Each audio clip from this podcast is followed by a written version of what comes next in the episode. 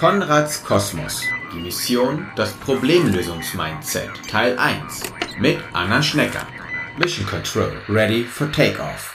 T-minus 30 seconds. Die Frage, die das Lösungsmindset vorschlägt, ist eher nicht, wie sehr fokussiere ich mich eben auf das Problem, also wie sehr versinke ich in meiner Verzweiflung über dieses Problem, sondern den Fokus direkt auf die mögliche Lösung zu legen. Also dass man die Dinge, die man beeinflussen kann, sich anschaut, sagt, okay, was habe ich denn hier eigentlich jetzt für eine Situation vor mir liegen? Womit arbeite ich hier? Und von diesem Punkt aus dann weiterzugehen. Three, two, one, zero.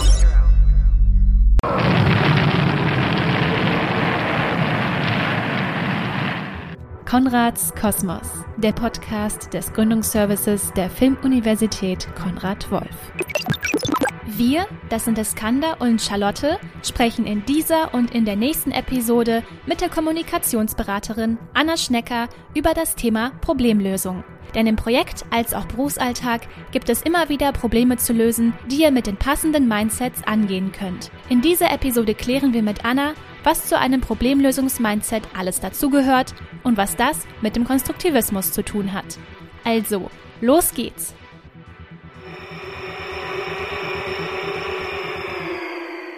Hallo Anna. Hallo Iskander. Schön, dass du heute bei uns bist und mit uns über Problemlösungsmindsets und auch die Resilienz redest. Ja, ich freue mich da zu sein. Danke für die Einladung. Wir werden jetzt erstmal über Konstruktivismus reden. Kannst du uns erläutern, warum dieses Grundverständnis des Konstruktivismus überhaupt unter den Problemlösungsmindsets liegt? Ja, gerne. Also Konstruktivismus, das wirkt ja erstmal wie so ein sehr sperriger Begriff. Fremdworte gehen uns ja nicht so leicht äh, irgendwie über die Lippen. Dahinter verbirgt sich aber im Grunde genommen nichts anderes als diese Erkenntnis, dass wir als Menschen, als Individuen gar nicht in der Lage sind, mit unseren Wahrnehmungsorganen die Wirklichkeit so wahrzunehmen, wie sie tatsächlich ist, also die Welt, wie sie tatsächlich in der Materie quasi ist, sondern dass wir uns alle ein eigenes Bild aus dieser Welt, also ein subjektives Bild aus dieser Welt zusammenbauen. Das kann man sich vielleicht am besten vor Augen führen, wenn man mit einem Bekannten zum Beispiel ins Museum geht und da vor einem wunderschönen Monet steht und diese Farben beschreibt und sagt, ist das nicht toll? Und dieser Bekannte, der neben uns steht, der ist aber blind und hat dadurch natürlich eine ganz andere Wahrnehmung von der Situation und kann mit dieser Situation und der Beschreibung in Wirklichkeit gar nichts anfangen. Also das ist so eins der der einfachsten Beispiele, was eigentlich Konstruktivismus für unser tägliches Leben bedeutet. Genau das ist so ein bisschen die Grundlage auch für das, was wir dann, was dann später eben fürs Problemlösungsmindset eben dann wichtig ist, nämlich die Art und Weise, wie wir unsere Wirklichkeit subjektiv zusammenbauen. Was er damit schwingt, ist äh, schon die erste Erkenntnis, dass wir eigentlich niemals die Motivation haben können, die Welt als etwas Objektives zu begreifen, sondern unser einziger Zugang sind immer unsere subjektiven Wahrnehmungen. Korrekt, ja. Wie lange gibt es schon diese Auseinandersetzung überhaupt mit der subjektiven, objektiven Wahrnehmung von der Welt? Wo kommt das her? Da müssen wir sehr, sehr weit zurückgehen in der Geschichte. Also diese, diesen Konstruktivismus, diese Grundidee, die hatte schon der altgriechische Philosoph Demokrit. Der lebte ja einige hundert Jahre vor Christus, der sagte schon, wie in Wirklichkeit ein jedes ist, ist dem Erkennen nicht zugänglich. Wir aber erfassen in Wahrheit nicht untrüglich, sondern nur was, was wechselt entsprechend der Verfassung unseres Körpers. Das heißt, also er hat eigentlich schon so den Grundstein gelegt. Auch bei Immanuel Kant, der hat sich in der Kritik der reinen Vernunft auch schon mit Begriffen von Raum und Zeit als Kategorien des Bewusstseins beschäftigt. Das heißt, das ist eine Idee, die schon sehr lange im Raum steht. Bei Watzlawick in nicht ganz so ferner Vergangenheit.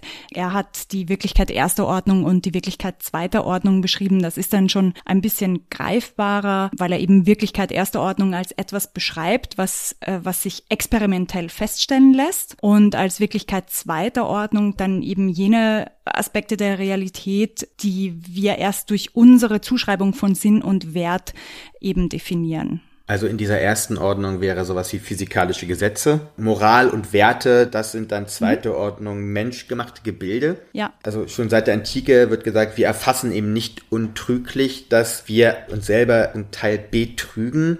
Das ist also so ein, so ein Konflikt, der eigentlich schon, ja, immer inhärent ist, oder? Absolut, absolut. Vielleicht als Beispiel nochmal dafür, das prägt auch ganz stark unsere Wahrnehmung und unseren Begriff von Wahrheit. Weil wenn wir Dinge als objektive äh, in unserer Wahrnehmung erfassen, dann ist ja der nächste Schritt äh, zu glauben, das ist die absolute Wahrheit, sehr naheliegend. Dem ist aber nicht so, ne? weil wir ja uns nur auf subjektive Wahrnehmungen beziehen. Ich glaube, um das nochmal ein bisschen deutlicher zu machen, wenn wir von Sinn und Wert sprechen, dann ist es vielleicht noch ein bisschen klarer, wenn wir nicht von Wert an sich, sondern vor allem auch von Bewertung sprechen.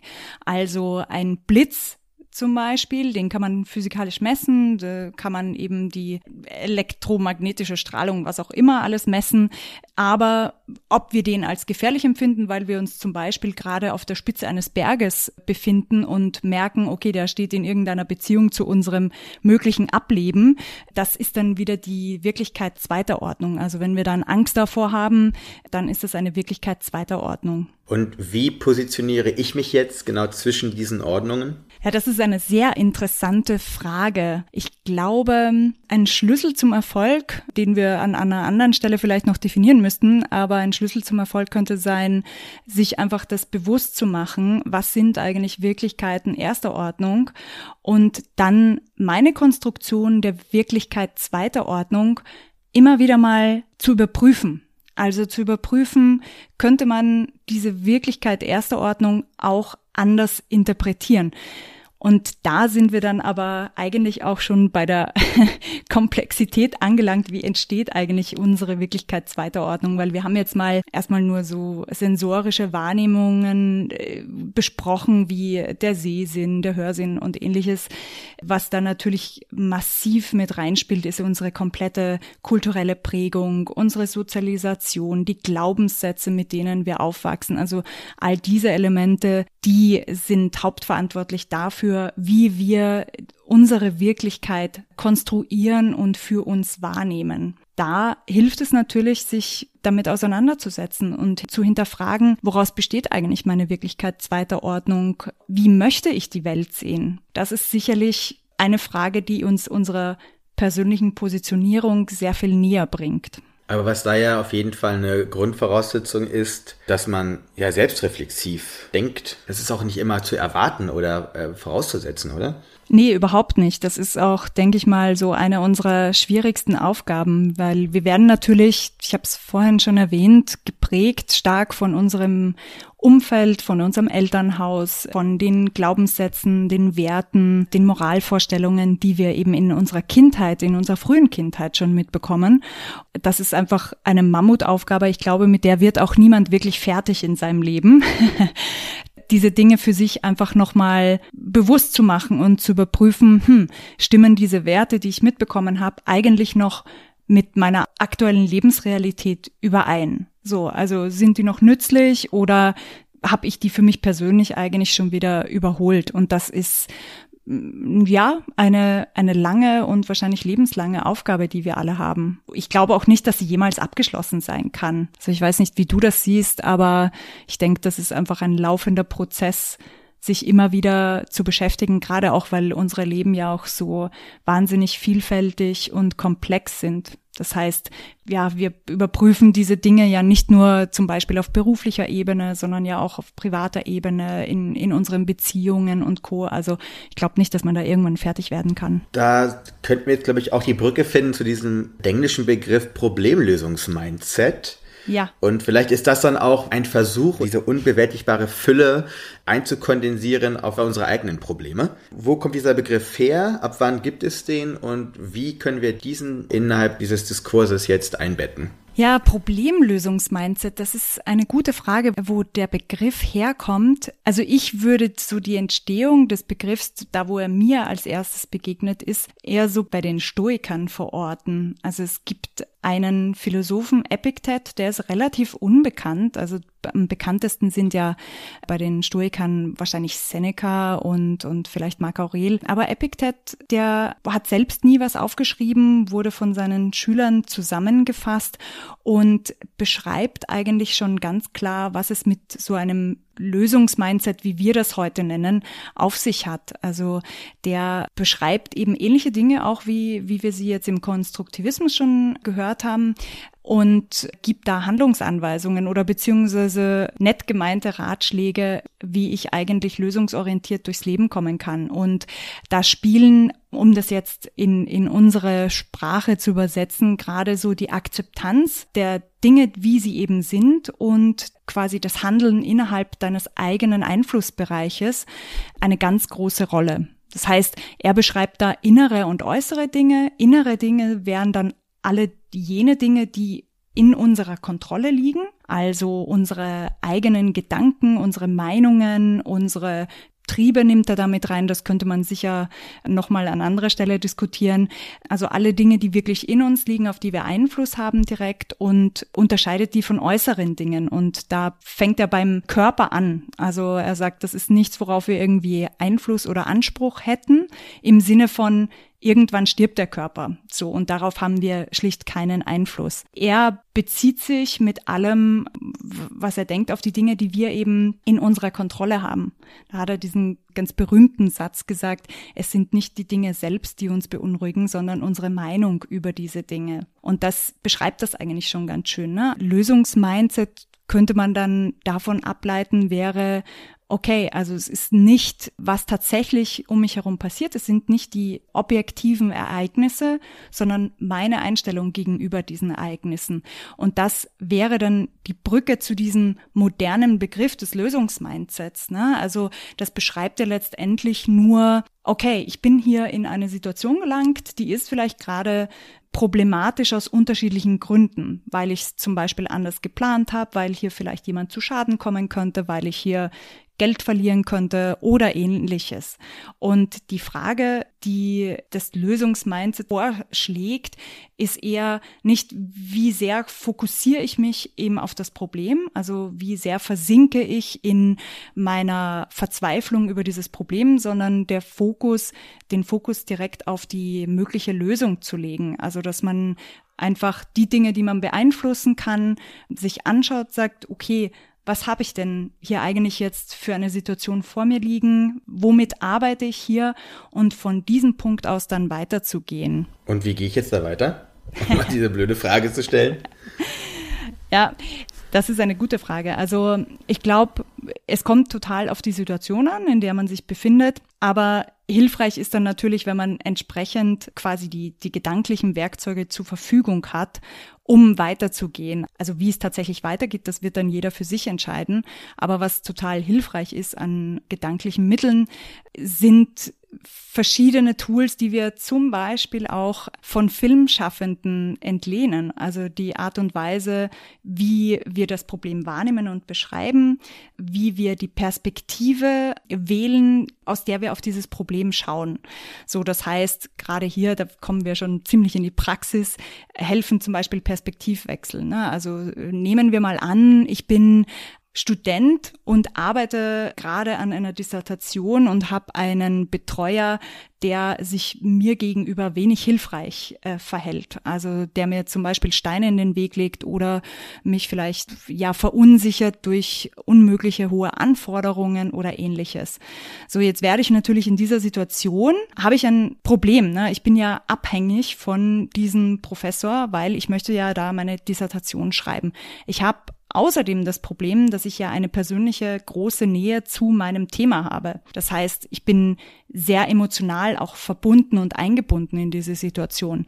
Was ich jetzt zum Beispiel mit einem Perspektivwechsel machen könnte, ist mir zu überlegen, okay, wie würde ich mich, was würde das mit meinem Verhalten machen oder was würde das mit meiner Wahrnehmung dieser Situation machen, wenn ich ein Freelancer wäre. Also sagen wir mal, ich stelle mir vor, der Professor ist nicht quasi mein Professor, dem ich, von dem ich abhängig bin, sondern ein Kunde, der mich bittet, eine Dissertation zu erstellen. Dieses Experiment oder diese Perspektivwechsel, den äh, mache ich gerne mal in Trainings. Die Antworten sind da eigentlich immer dieselben. Also die Teilnehmenden in den Trainings sind dann meistens nach diesem Perspektivwechsel so, ah, okay, das macht mich sehr viel freier und gelassener. Ich kann das distanzierter sehen und dann aber auch wieder in meine Effektivität reinfinden.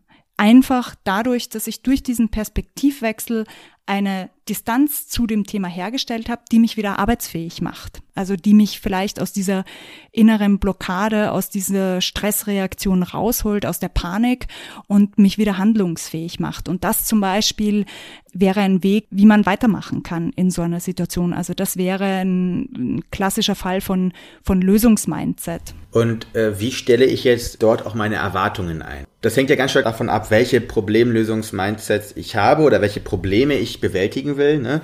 wie matche ich dann Probleme und auch meine Erwartungen innerhalb eines Mindsets? Ja, also da gibt es ja eine bekannte Formel, die heißt Love it, change it, leave it. Also entweder verlieb dich in das, was du tust, oder wenn das nicht gelingt, verändere es. Und wenn das auch nicht gelingt, dann verlasse die Situation. Ich finde, das ist vielleicht ein guter Begleitgedanke beim Erwartungsmanagement. Grundsätzlich ist es immer ein Abwägen zwischen Prioritäten. Also, und sich das mal vor Augen zu führen, da sind wir dann wieder bei dem Überprüfen der eigenen Wirklichkeit, der eigenen Glaubenssätze, ist gar nicht so einfach. Denn beispielsweise, wenn wir jetzt bei dem Beispiel der Dissertation mal bleiben, dann habe ich ja vielleicht eine gewisse Erwartungshaltung, die vielleicht gar nicht meine eigene ist. Also ich schreibe die Dissertation vielleicht, weil in meiner Familie alle eine Dissertation verfasst haben oder keiner und die ganzen Erwartungen der Familie auf mir liegen oder weil ich es mir selbst beweisen will, dass ich das schaffen kann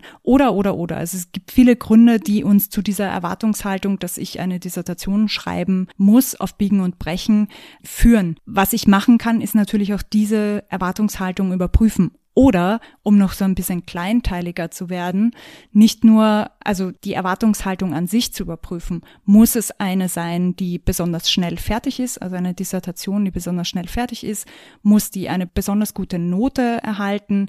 Oder kann ich hier in Relation zu dem Aufwand, den das bedeutet, vielleicht meine Erwartung anpassen. Gleichzeitig kann man natürlich auch hinterfragen, ist meine Erwartungshaltung, dass eine Dissertation auch gleichzeitig Freude und Spaß bringen soll, ist die vielleicht aktuell oder sollte ich das korrigieren und mich mit der, da wieder auch mit der Realität auseinandersetzen, dass das vielleicht grundsätzlich ein sehr schwieriger Prozess ist. Was ja diese Situation ja auch mit sich bringt, dass es ja auch, ja, große oder wichtige Momente sind. Hast gerade Dissertation gesagt, da hängt ja auch eine ganze Karriere dran. Wie gehe ich dann mit Unsicherheit um, die genau auch durch die Bewusstbarmachung von Problemlösungsmindsets entsteht?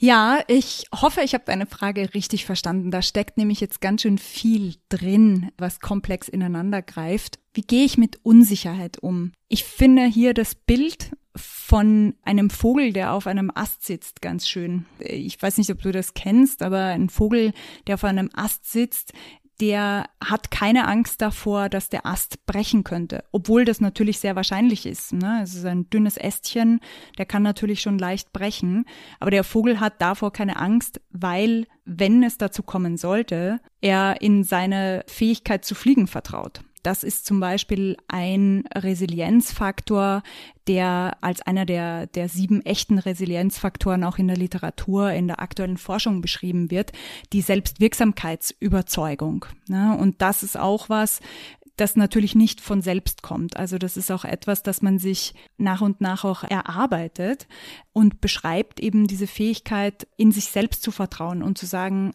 ich kann wirksam sein und ich kann selbst quasi mich aus vertragten Situationen wieder herausholen über verschiedene Techniken. Also ich denke mal, für den Umgang mit Unsicherheit ist eben diese Selbstwirksamkeitsüberzeugung auf jeden Fall wahnsinnig hilfreich. Oder auf diesen und auf die weiteren Faktoren gehen wir dann auch in der zweiten Folge ein. Als du gesagt hast mit diesem Love it or leave it, es ist auch ein gewisser Lifestyle-Bereich geworden, ne? Dieses Aufräumen von unseren eigenen Gedanken, diese Betrachtung von sich selbst in einer immer schneller werdenden, lauter werdenden Welt.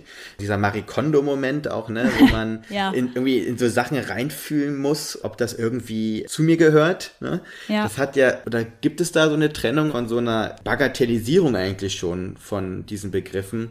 Also ich habe da auf diese Frage auf jeden Fall Antworten. Und zwar, ich bin da, ich habe da eine sehr explizite Meinung dazu, weil ich ja selbst auch Publizistik studiert habe. Und ich glaube, das ist einfach ein Symptom auch der, des Wandels der unserer Medienwelt. Also ich meine, Aufregung äh, sorgt für, für hohe Auflagen. Wir haben uns selber dahin entwickelt und wurden auch dahin erzogen, dass das, was aufregt, gut ist. Und natürlich, wenn jetzt Bildzeitung schön titelt mit aufregenden Headlines, dann ist sie da nicht die einzige. Da springt natürlich äh, gerade so die ganze Social Media Welt komplett drauf auf. Also das ganze Clickbaiting und Co. Das sind ja alles psychologische Techniken, um uns möglichst aufgeregt zu halten. Und natürlich sind wir dann völlig überfordert und natürlich fehlt uns dann das, der natürliche Ausgleich, nämlich die Ruhe, die Besinnung, dieses weniger von allem. Und das brauchen wir aber total, um zu regenerieren und um auch wieder einfach zu sehen, was uns eigentlich wichtig ist, also was eigentlich in unserer Lebenswelt tatsächlich relevant ist. Da ist auf jeden Fall ein entweder ein Aufräumen, so ein Mary Kondo-Moment hilfreich oder auch eben diese Schweigeretreats oder eben auch einfach eine Mediendiät im weitesten Sinne. Also das finde ich ganz grundsätzlich richtig und wichtig. Das muss man aber halt auch wollen. Also da muss man sich schon aktiv dafür entscheiden, weil die Welt um uns herum hilft uns nicht dabei.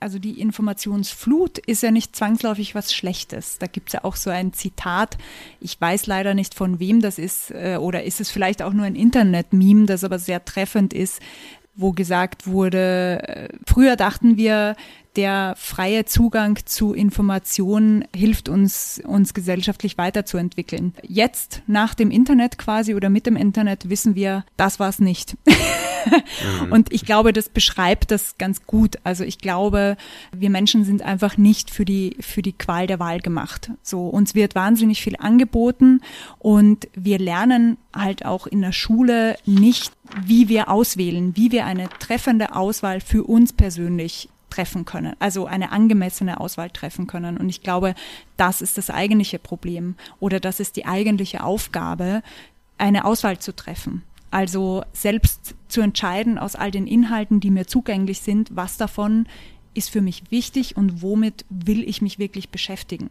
Ja, da hätten wir wieder den Bogen gespannt zur Resilienz, ne? Absolut. Das ist ja auch eine klare Auswahl treffen Absolut. von erstmal, wie, wie ich die Welt betrachte genau. und wie am Ende dann ich auch selber in dieser Welt wirke, ne? Ja.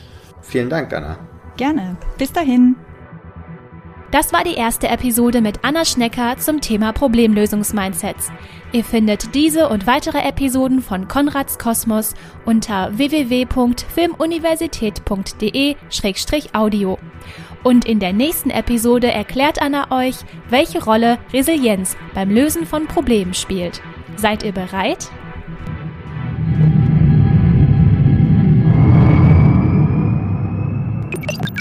Gefördert durch das Bundesministerium für Wirtschaft und Energie im Rahmen von Exist.